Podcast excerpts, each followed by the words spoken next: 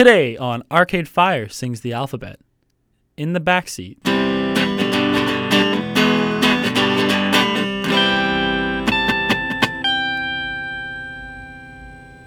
Welcome to this week's episode of Arcade Fire Sings the Alphabet. My name's Owen, and with me always is Alex. And with another week comes another song. This week we are talking about In the Backseat. You excited for this, Alex? I am. You know, one of my favorite parts of the episode is playing that guitar intro live in studio at the start of everyone. I, I really pride myself in being able to sound the exact same. You might think it's recorded, but no, that's live. No, a true fan would uh, listen to all of them and point out the slight and subtle differences. Anyway, uh, what do we have today, Owen? Uh, where where are we sitting today? We are in Studio C of CITR, which is the news radio station of UBC in Vancouver, British Columbia, Canada, more than news. the world. But would- uh, yeah, I guess it is more than news radio. It is, it's just a campus radio station. Although we are not live on the air, if you think that. Uh, I mean, yeah, this is our we're in prime time, two to three a.m. Vancouver time, uh, for all our live listeners. and we're not live on the air, but you know where else we're sitting is wh- what I was getting at, metaphorically, is we're sitting in the back seat this week. Uh, How how are we sitting in the backseat this week? well, the, this the, I guess Studio C is the backseat. no, I mean that the, this week our song uh, Oh, okay, well, for for what I thought is going to be one of our more serious episodes, we're starting off very poorly. Uh, yeah, I feel this is this episode's going to be much more existential and philosoph- philosophical than usual. yeah. Uh, death, Owen. What I do you have to say about death? I don't know. I think everyone approaches some topics differently, and especially me when it, it's a a topic that kind of makes me uncomfortable. I do think I take it more with a sense of humor. But I mean, uh, obviously, uh, we're not going to be disrespectful to anyone. Hopefully, this episode, so we're going to take it more seriously than that. But- yeah. Uh, we really we planned it on a way to, to ease into it because it's a big topic. Like, what is there to say about death? Uh, it's a lot heavier than last week when we had what was it? Uh, I'm sleeping in a submarine, and to ease into a song about death, before basic facts, before any of it, we're going to talk about generally songs about death. You know, and why do people write songs about death? It's uh, you know, it's the one thing we all have in common, and the one thing none of us know. It's a way to rationalize it. And so, to start us off, Owen and I each created, without telling each other, a list of top five songs about death, a tribute list to Jack Black in High Fidelity, who makes the same list. See, I remember I've, I've seen Half Fidelity. I can't remember what his list is though. Um, he says "Leader of the Pack" Yeah. by I don't know who it's by, and a song that's on my list. I'm not going to spoil anything. Okay. And uh, one of them says, "You can't always get what you want" by the Rolling Stone. They're like, "Oh no, automatically disqualified for being in the Big Chill." I imagine there was a time and place when the Big Chill was not cool to like, but I like the Big Chill. I don't know. It's just got such a. I think it's one of the. It's a famous soundtrack. Yeah, well, it's got it's nothing but Dis- bops. Disqualified for being infamous. yeah, I suppose. Being All right. Too mainstream. Uh, so we each imposed a lot of dumb rules and restrictions, but without rules and restrictions that are just meaningless. What is this podcast? You know? what what uh what do you have restrictions on yours own? What are yours? Uh, yeah, I mean, I try. I mean, we'll see as we go. Like, you can list yours right now, but Okay, well, I said one, no songs about murder. So whether it's like uh, first person, like Hey Joe, or like any of Jimi Hendrix or Nick Cave or any of those, no uh, Jenny was a friend of mine or the Killers, or no like third or like narrated ones like uh, Bob Dylan's Lily Rosemary and the Jack of Hearts. I said one per artist. I said no other Arcade Fire songs, so nothing off a Reflektor. And lastly, no songs about suicide all my death songs, like in the backseat this week, are very much death. How do we look at it, and what do we think about it, and why do we write songs about death? yeah. See, so my songs, like, I'd say, yeah, I meet most of those criteria, but just be, I wouldn't say each, of the songs doesn't delve into dealing with death as well as in the backseat does. And maybe it takes more of a backs. And death takes a. Uh, I can't, Yeah. even use that like No, no, anymore. it's it's. We've said Arcade Fire is being reflective on Reflektor so many so, times uh, that yeah, death may take a backseat in some of these songs. Yeah, I yeah I think I phrased mine wrong. That's kind of I don't. It's not exactly like this, but what I mean is that it's death as death and not as suicide or murder. Okay. Number five. Yeah. I have uh, Day I Die National. Oh, ah, that's mm, nah. That wouldn't. I forgot about that, but no, it wouldn't be on my. Sorry, you can. I, I cut you off. Go ahead. Um, I don't know what else. My I didn't put any notes for it. I, I, I have more notes for the ones up top. As do I. But it's just kind of like uh, I don't know. I really enjoyed it as a song. It's a song about death, and it just kind of snuck in there. It was one of those things. It's like I made my list, and like throughout the day, I was like, I think of something else. I'm like, oh, I'm gonna add that one to the list. So it started higher up, and now it just kind of got knocked down, and it just hanging on at the edge there. Yeah, I no, I love that song. The like ears for years and the even the girlfriend's call from Cleveland. Like it's such yeah, it's great. On the day I die. On Yeah. the day I die. I hmm. No, it I love this song. One of my favorite songs of last year, but I wouldn't it's yeah. I have an honorable mention quickly to uh double of Neil Young's Hey Hey My My Fade to Black and My My Hey Hey Fade to Blue and Joni Mitchell's The Circle Game. Uh, I feel like I couldn't make a list about death without this because Neil Young coined the phrase that it's better to burn out than fade away, which was quoted by Kurt Cobain, which is I think one of the biggest like musical deaths, although that is a suicide. Um, and that's what's in the song about you know it's better to burn out than fade to rust. And then Joni Mitchell wrote a response to that song about the carousel of time that we can't return and only look back, and it's you know much it's at peace. Um, yeah. Uh, I'm gonna get it out of the way right now. I don't have any Blackstar or Leonard Cohen. Yeah, So- see, yeah, that was a. I didn't put any of that on mine, but it, I was thinking about that. Yeah, in a top 10 maybe, but it wasn't. For me, number five, people may be thinking, dang, Alex, that's a pretty cool guy. He's into all these bands like, uh, you know, Joni Mitchell and Gang of Youths and Nick Cave. He's a, he's a cool guy with some cool tastes. But that's where you are wrong. and this podcast, at this podcast, we are not cool. Coming in at number five, Coldplay's Death and All of His Friends.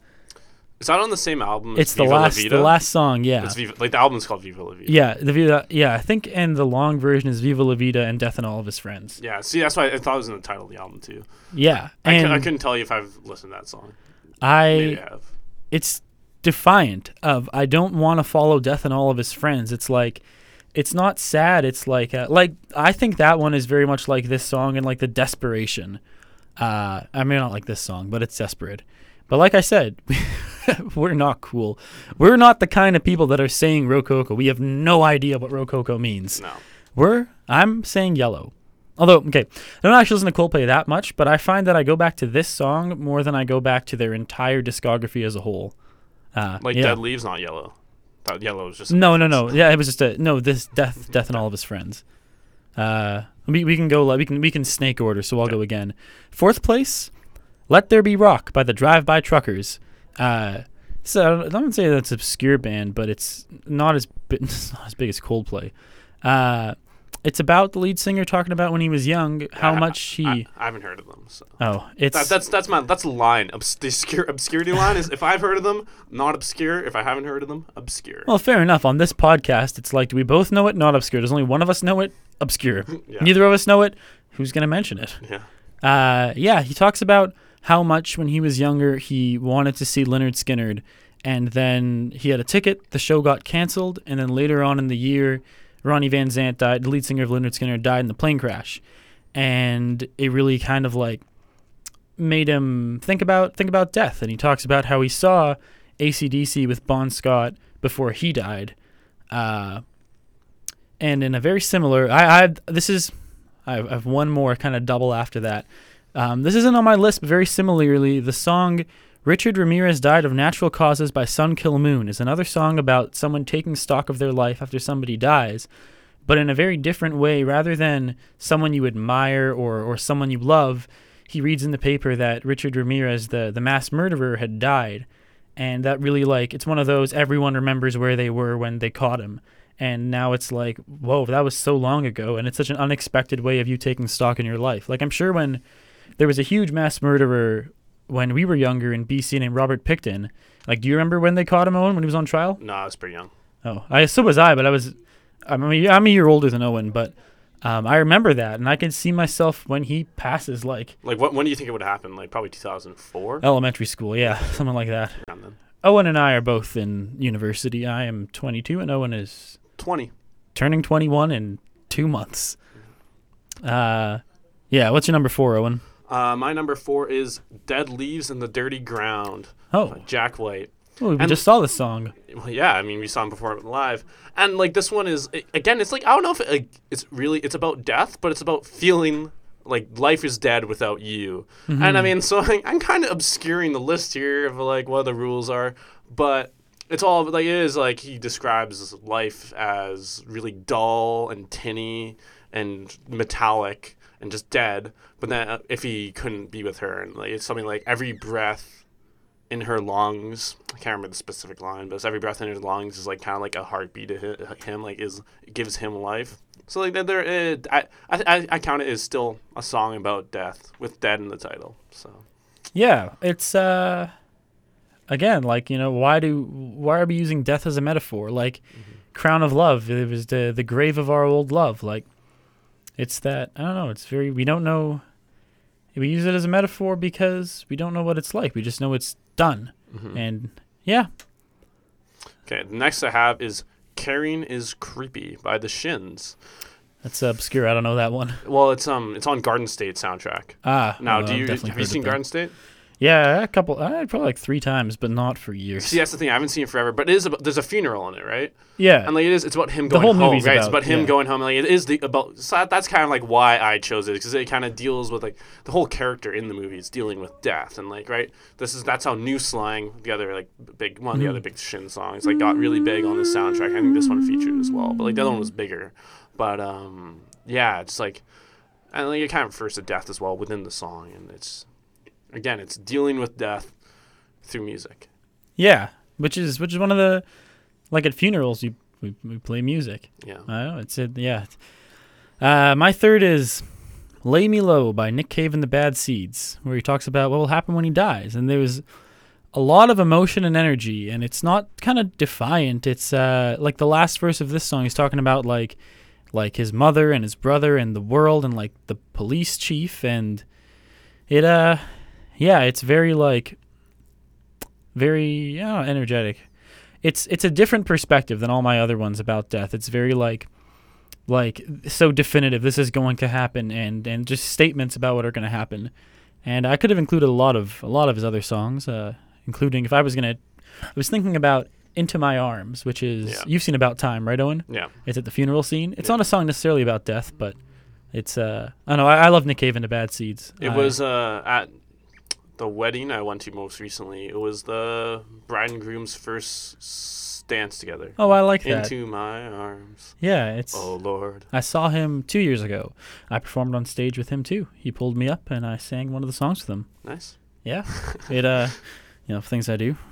All right, uh, my second place, I, you know, dumb restrictions and breaking other unwritten restrictions.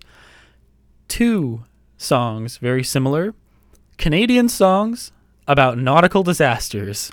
Sorry, are these both your one? This is both second place. I don't know if that's can That's this is just cheating at this point. Gordon Lightfoot's Wreck of the Edmunds Fitzgerald and the Ah. Tragically Hip's Nautical Disaster. That's why I lump both Canadian bands, both about the same thing. Um, especially since the late Gord Downie of the Tragically Hip said uh, he would introduce the song live as a Gordon Lightfoot song. And uh, he said, every great Canadian band needs a song about a nautical disaster. so, uh, you know, Win, Will, Sarah, We're Regine, Tim. Jeremy, Richard, get, get on it. Uh, yeah, so Wreck of the Edmund Fitzgerald, Gordon Lightfoot said he read about it happening. There was on November 10th of 19, oh, I, didn't, I wrote the date, but not the year, 1974, I want to say.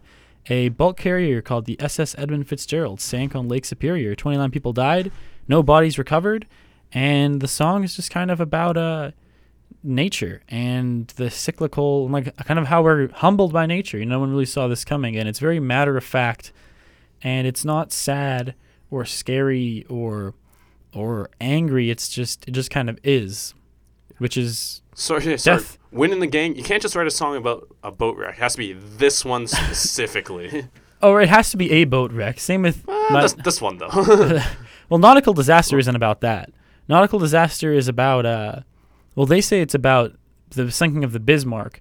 People also interpreted that might be about Dieppe, which was the, for those of you who don't know, it's the before D-Day, uh, the Canadians did a kind of similar attack as a test to see what D-Day would be like, and they all died. And uh, yeah, it's this one. It, it's terrifying. It's a first person. The lead singer has a dream about about being in the wreck and dying, and it's it's it's terrifying. But it's also so. It's my favorite tragically hip song.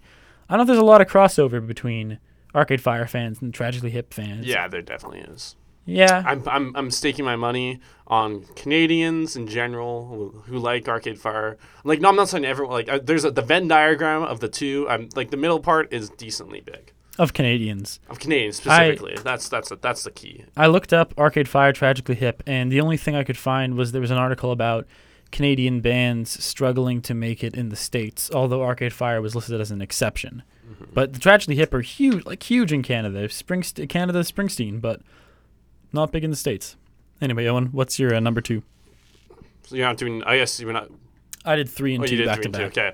No, number two, runner up here. St. James Infirmary Blues. Oh, this was almost on mine. Which version though? So the thing is, I, I I didn't choose a version because Okay. I don't like to pick, and you had two songs, so I guess I could count three. yeah. Oh no. like, the by, Louis, by all means. the Louis Armstrong version, the Cab Calloway version, which is really famous for the 1931. It was in the cartoon, and that's what- where Jack and Meg said that they got the inspiration for their cover on the White Stripes. So I guess I kind of broke the one rule about not no none of the same Ah, artist. yeah, that's. but the- I oh feel- yeah, ah, that, that's fine. But I feel it's because there's the other versions, it's okay. So yeah, this one is St. James Infirmary Blues is about uh, a hospital um, during like a plague time, and I, again, like there's obviously more specifics that I'm not covering, but and um, and it's all about death and about being in the hospital. And this one like really stuck with me too because I saw a play, and I think like grade 11 or grade 10. I think grade 11 I saw a play down in it's called the uh, Oregon Shakespeare Festival in Ashland, Oregon. But it wasn't a Shakespeare play. It was uh, one in which they took the song as the inspiration and they made a play around it. And it was pretty cool. And it's all about death. And it was a, I can't remember what it was called though. St. James Infirmary. No, it wasn't called that. It was called something like uh, us, them. It was like pretty short. It was two words maybe. Or it was the Unfortunates or something. Yeah, something like the Unfortunates, which is kind of like Les Intouchables or does it the Untouchables too. Ah. But the Unfortunates is the name of the play. I yeah, that almost made mine. Even like you were saying, like even I didn't even think about Pink Floyd's "The Great Gig in the Sky." That might have been my list, but I only thought of it now. Oh, and what's your? uh My number one. Here we go. This is gonna see Alex beforehand. He's like, "Oh, I wonder if we're gonna have any crossovers." I'm like, "I don't think we're gonna have any crossovers." And we kind the only way we did is this. My number one go to top uh, my top five songs about death. Number one is 50 Mission Cap. Ah, So you know another tragically hip song, my number one. And for me, the reason I like it so much is it's such an unemotional look at death. Like it's one of those things. It's like the the narrator kind of removes removes himself from it, right? 'Cause, like the whole point of the song is Gord Downie found a hockey card with a bunch of stats on the back, and he turned it into a song. And it's about like how a famous hockey player scored a lot of goals, won a Stanley Cup, ends up dying in a- I think it was a plane crash in like northern Ontario, like real uh, out in the woods, and um, and then the thing is like the song is about his death and about his life and kind of accepting that, but it's just taken in such a like a such a far perspective that's very unemotional, and I like I, I like a song about death that is unemotional. yeah. Well, that, that's like what Record of Edmund Fitzgerald is like. You Yeah, know, where yeah. it's it's narrating a story and taking it as it is, Yeah, which is, I mean, so far we've had that version of death. We've had defiance. We've had death as a metaphor and breakups. We've had statements of what's going to happen. Like St. James Infirmary is a lot like the Nick Cave song. I mean, like in that sort of statements of what's going to happen when I die. And I suppose Day I Die is kind of like that too. Uh, yeah. I uh my uh number one. My number go. one- Da-da-da-da. is Wreck on the Highway by Bruce Springsteen. Ha. This is the last song on his album The River, which he wrote when he was in his uh, mid 30s. He, said it's his first song about adult life.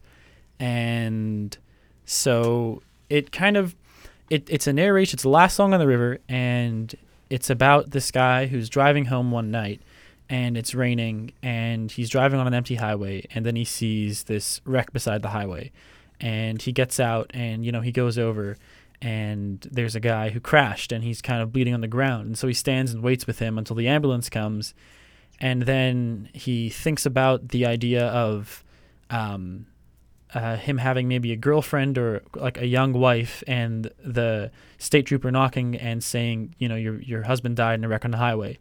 And then at the very last verse, which just closes the album so well, on par with like the end of the suburbs when they say the the I'd only wasted again, uh, in closing everything that he said in that album, he says now sometimes you know he goes home and he goes to bed beside his his wife, and he says it says I lay there thinking about the wreck on the highway, and it isn't like in the backseat in the terms of contemplating about death.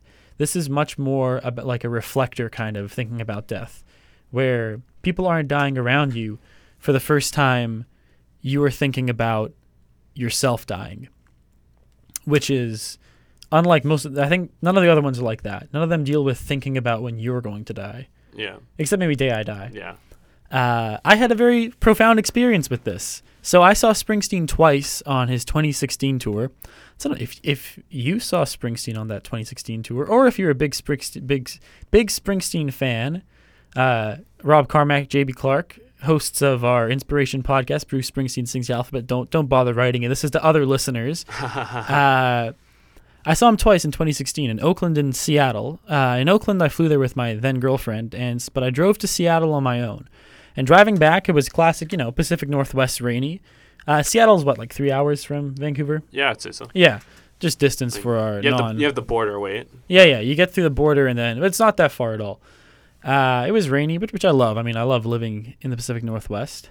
I'm about halfway, and all of a sudden, the empty highway there's traffic, and I'm wondering why. And I see around a bend about I saw this thing kind of move into distance way up in me, and then I noticed around 15 cars in front of me, someone skidded into the ditch. And a few cars pulled over to help them, and then in the distance I saw sirens coming towards.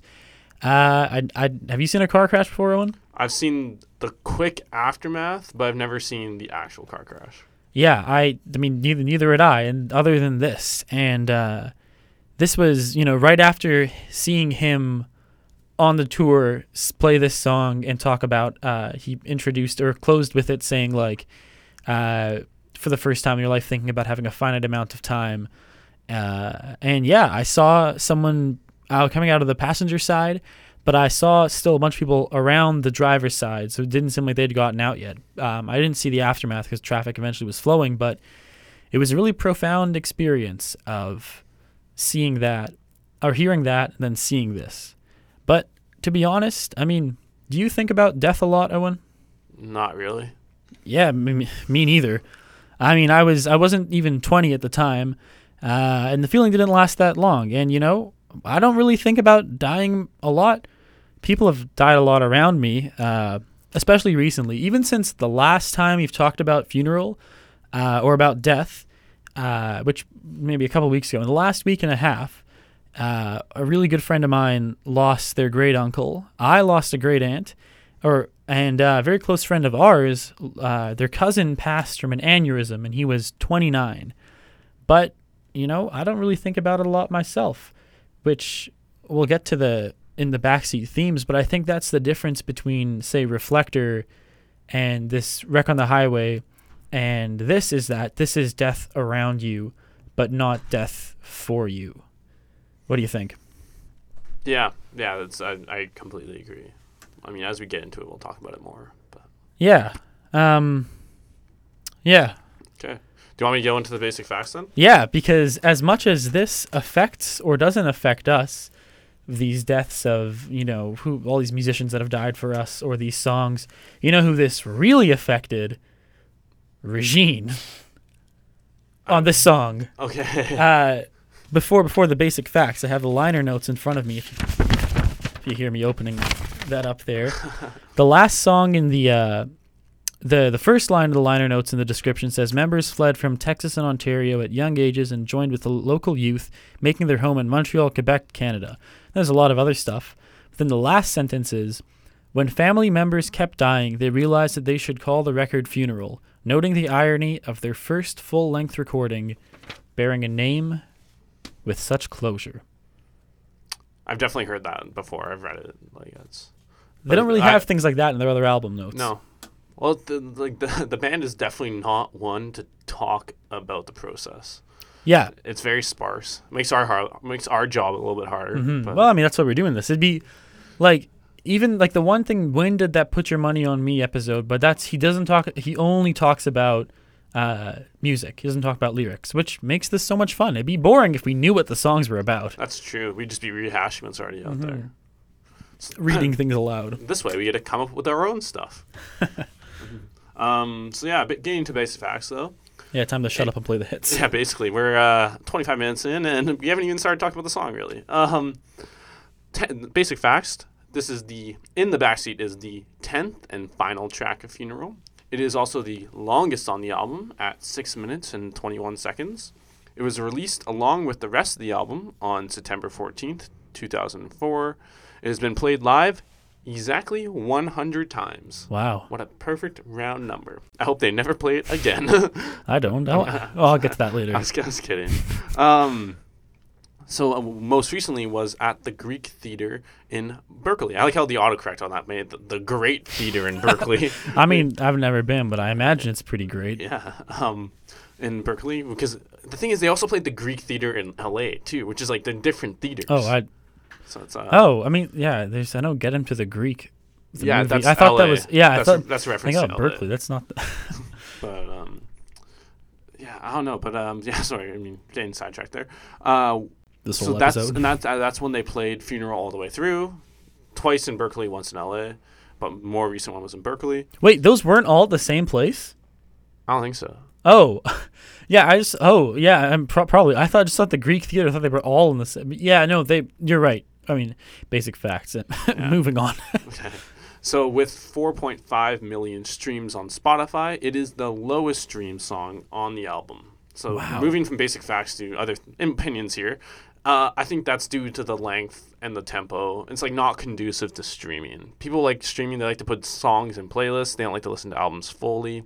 Since it's at the back of the album, if they start the album, they don't get That's what. I'm about to say. Yeah. So it's like I'm not saying yeah, I don't think this is the least popular song on the album. I think just it's not conducive to playlists and streaming. So hmm I think when people are listening to like, I think that just a wild assumption. This is more liked than a Unsan. Unane yeah, yeah, yeah. Yeah. And uh, Neighborhood Number Four, but those are at the front of the album. Yeah. and while and then the other back of the album though is rebellion haiti and wake up which are you know Great songs. the worst song uh big song like the those are i mean I, wake up's uh, probably the most played i i, think I imagine it's in top three for sure. uh and yeah anyway you got any more basic facts no, you can run us into the first verse. Oh I, i've got a lot to say Oh. before that Okay.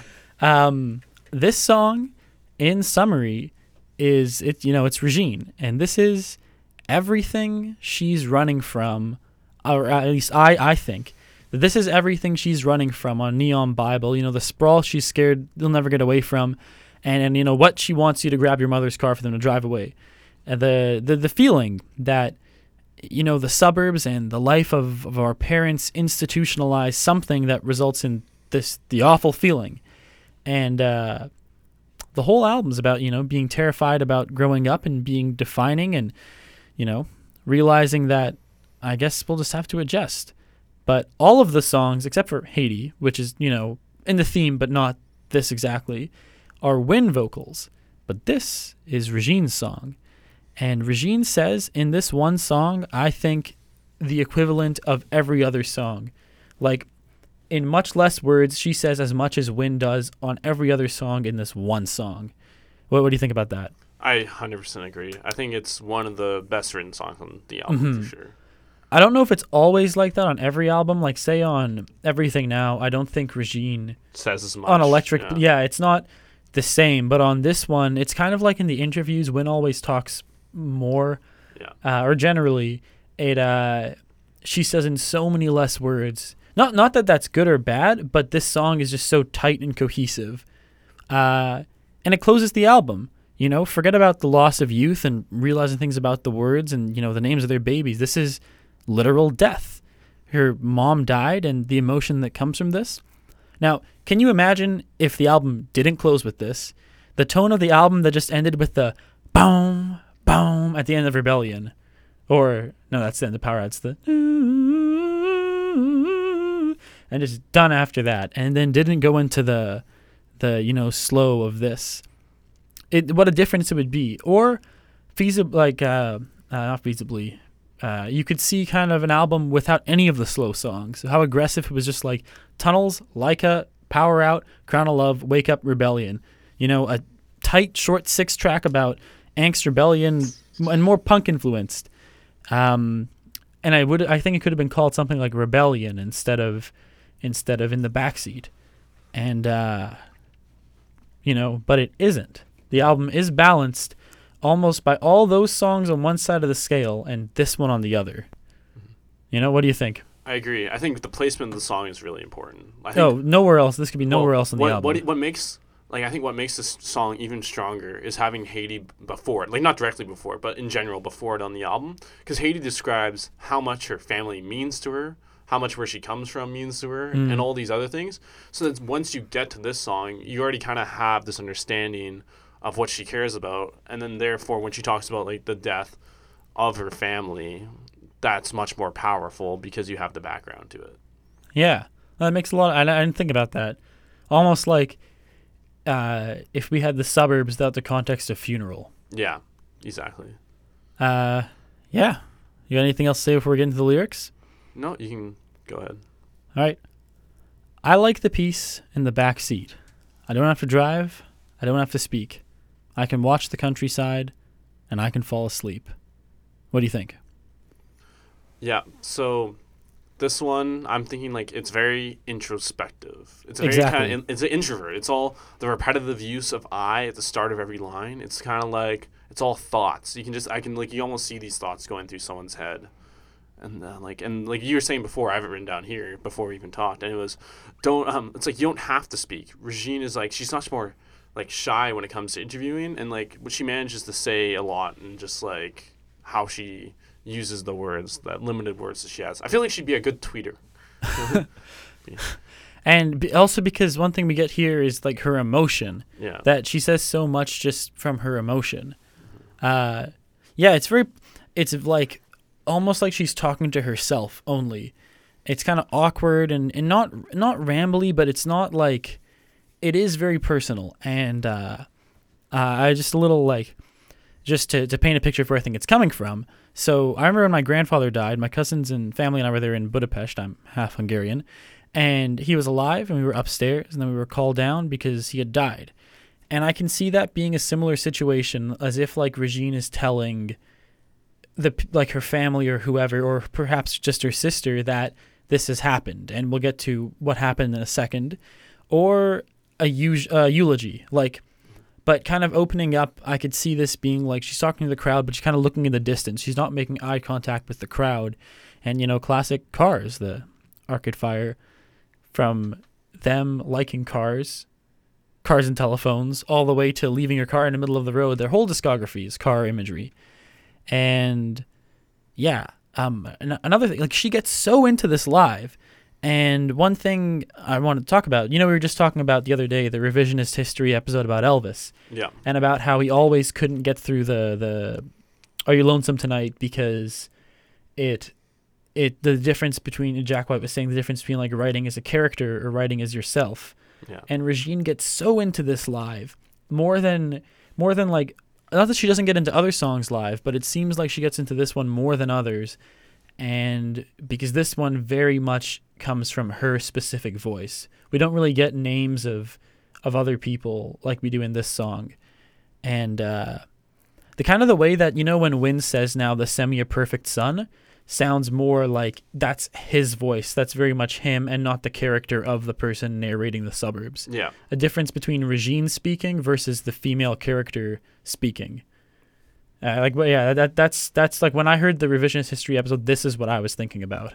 Yeah, see, that's. I mean, I wrote very similar thing in my notes. I was talking about how difficult it must be to go over this song every time you perform and to go to that place where you have to deal with the family member's death and but like she obviously does it which is very impressive Yeah, and if you want to go listen to a good podcast instead of this, oh, do you want if you want to go to a podcast that's very well produced and has a lot of money in it the Revisionist History by Malcolm Gladwell, listen to the the Elvis episode. the leonard cohen episode's really Yeah, those are the only well. two I've listened to. Yeah, that one uh, talking about masterpiece. Well, well, Yeah. yeah. This isn't revisionist history sings. Uh, yeah, you got anything else to say for this one? uh yeah it's just like in general like i think this verse in itself is a it's an ode to introverts it's an ode to like people who are very comfortable being by themselves and being in within their own thoughts and like i think there is like there's that kind of ultimate trust in falling asleep when someone else is driving Mm-hmm. i think that is kind of shown here it's a you can be comfortable when someone else is in the lead or driving basically. Yeah, exactly. Like you're not gonna you're not gonna be other than on the bus, you're not you're not gonna be comfortable falling asleep when some stranger's driving a car beside you. But it's like your parents or your Mhm. family or close friends. I mean, in this one specifically, most likely her family driving. Mhm. Yeah. Uh, want to take the next one? Yeah. So my family's tree, sorry, my family trees losing all its leaves, crashing towards the driver's seat. The lightning bolt made enough heat to melt the st- street beneath your feet. That one has a lot of the rhymes there. It's uh, This whole song a really is very like traditional rhyming. yeah. What do you Um, think? So this one I have written down is um, like uh, this is this is funeral. This is the album that was, as you said, it was named because of all the family circumstances that each of the members had been going through, and this one is just I like. I mean, what was it? I, I, I'm not, I'm gonna mess this up, so I kind of feel bad.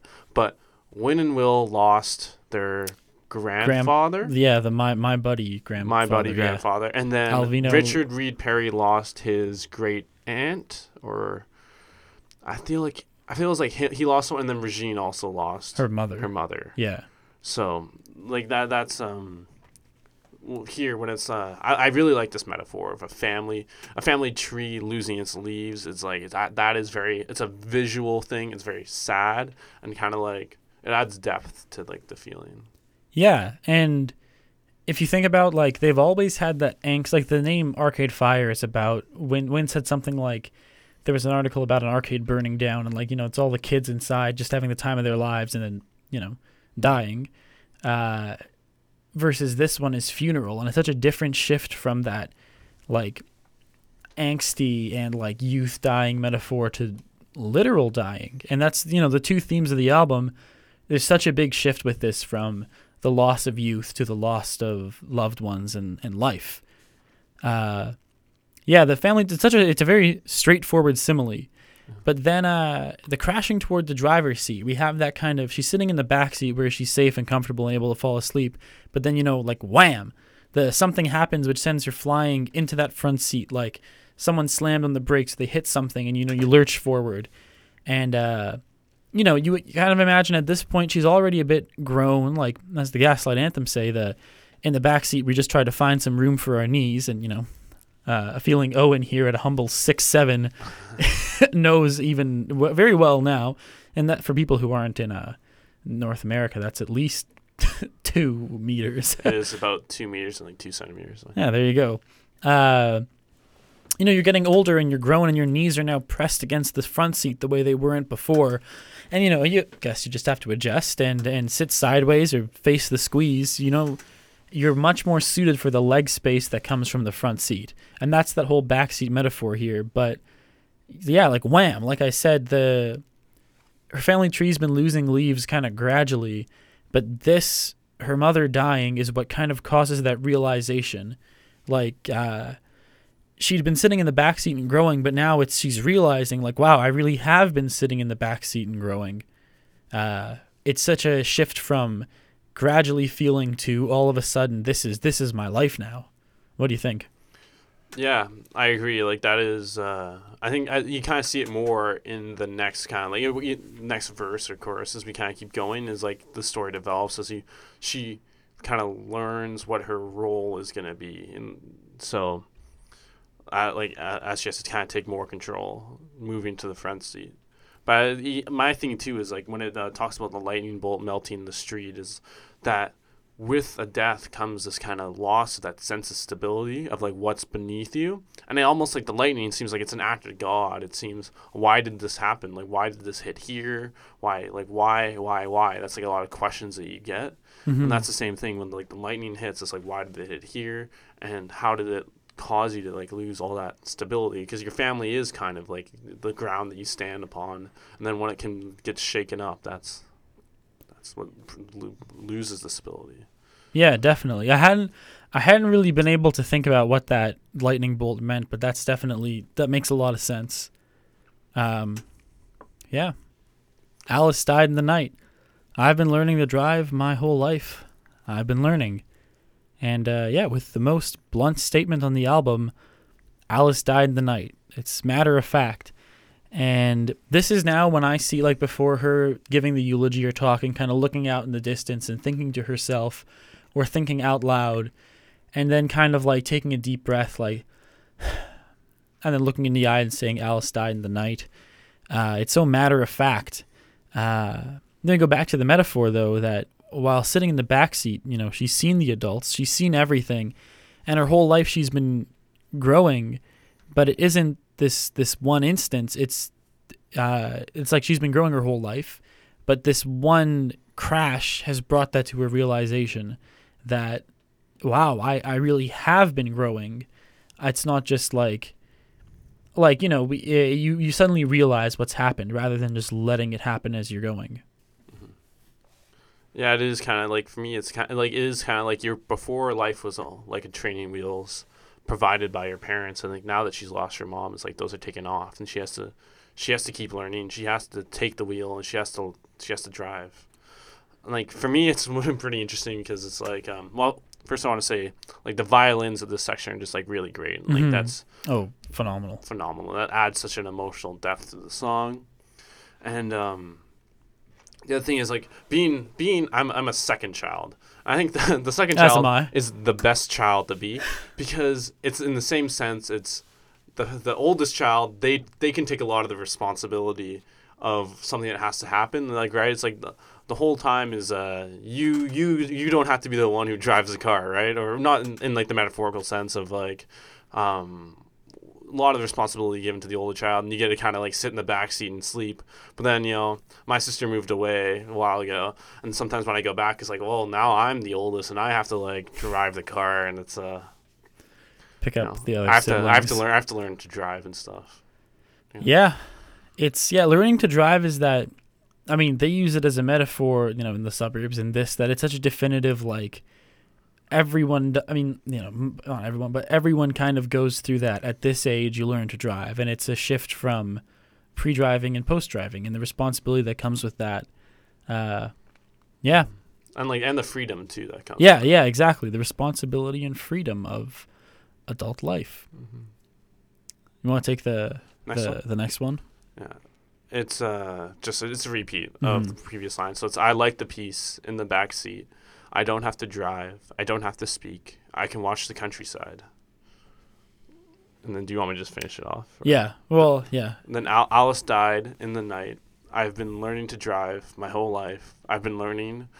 Ooh, and then Alice can take it from here. Yeah, and then in the in the liner notes, uh, it's not most places all. It's kind of that in the you kind of lose it in the ooh, ooh and the at the end she says oh Nora, which is the uh, or uh, uh, oh No- Nora is her sister, um, and uh, I mean yeah uh, you can take it because that's at the end of that's the end of this, but you can take what do you think about this one? Like just the ooh Nora. The the whole the whole the whole thing. It's I think it's interesting now because it's reading like the, the verse after you found out her mother died. You kind of get a look at it with a different perspective. So before, before when she's talking about like liking being in the back seat and liking not having to speak, you're like, okay, that's nice. She's like just an introvert, or like that's an introverted thing. But now it's um, a sense of loss to that too, because like now you, I mean, obviously you can she can still sit in the back seat every once in a while, but there's more of a permanent role in the front seat. And like now that you have learned about the death, when you hit that verse again, and it's all the same words, you look at it differently. Yeah. Uh, that that and then there's the, the musical swell of the the I can watch the countryside and then the pause like that and then the dun dun dun dun and then just the wham that like this isn't lament, lamenting or thoughtful anymore. This is scared and emotional and yelling and anxious and terrified. Um, and beginning of that i'm running away from this. I'm not going to let this happening to me. Uh, i'm not going to let this happen to me. And then you know we we fade out again and then the same thing like that the the imagine if we ended on the the kind of bam of rebellion versus the gentle pluck of this you know it's such Yeah. what a different ending of the album that would be Yeah.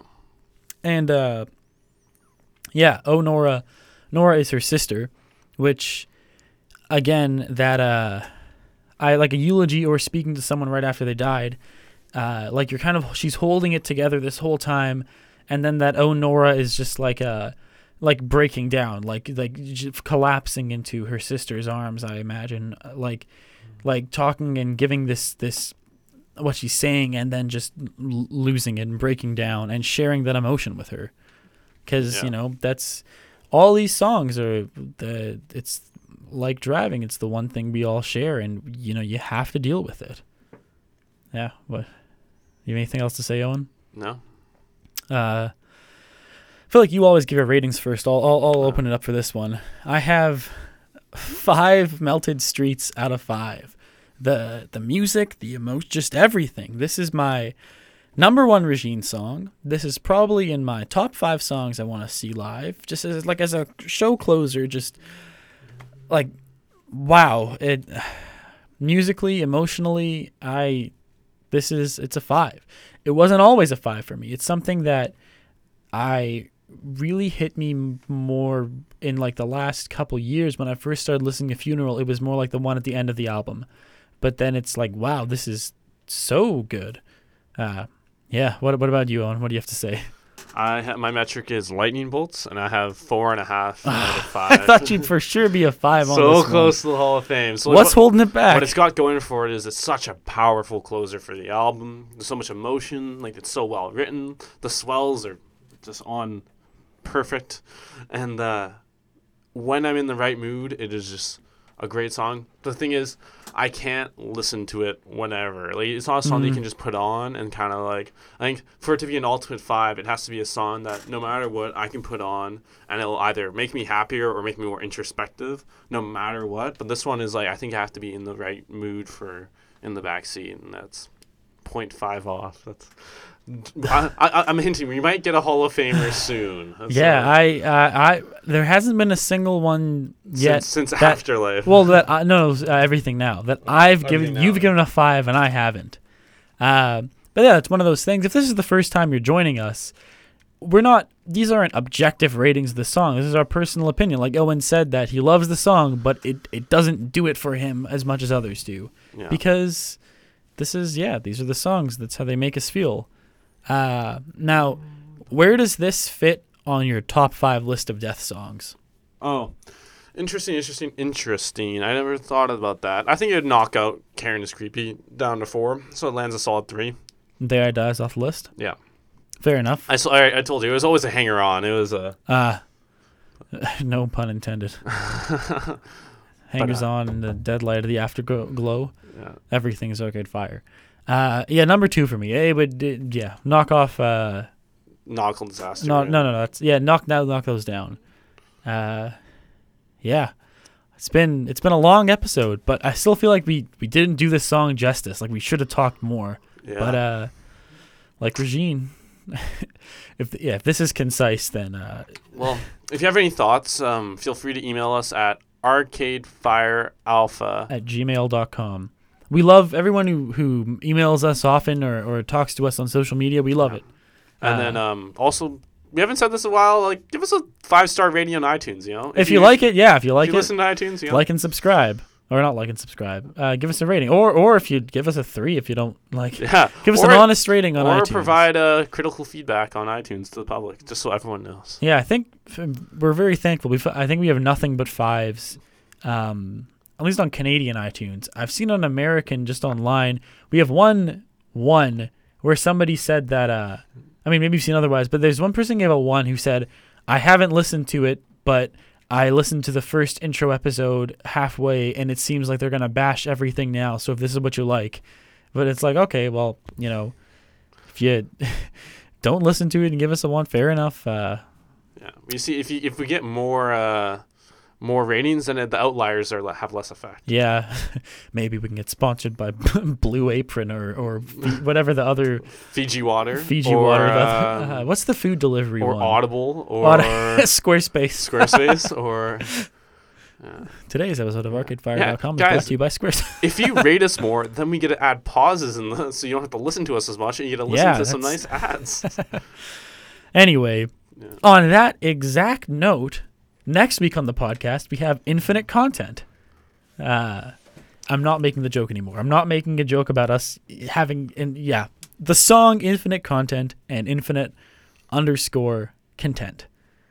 we should we should make that podcast so it's an infinite loop. So if you play it over and over, there's no break. So Oh. it's like we start we off the cut this, podcast. cut this out of the instead of- episode so that people. start of that podcast, we'll have instead of like this week on Arcade Fire, we'll have uh, week on Arcade Fire, and then we'll end the, the end it with this, and then it'll just be an infinite loop. That's all. yeah, well, Arcade Fire, if you're looking for producers for your next album, great ideas up here. James Murphy, us. Yeah. Uh Okay. yeah. Thanks everyone. We'll thanks for sticking with us through the whole thing, and we'll uh we'll see you next week. Bye.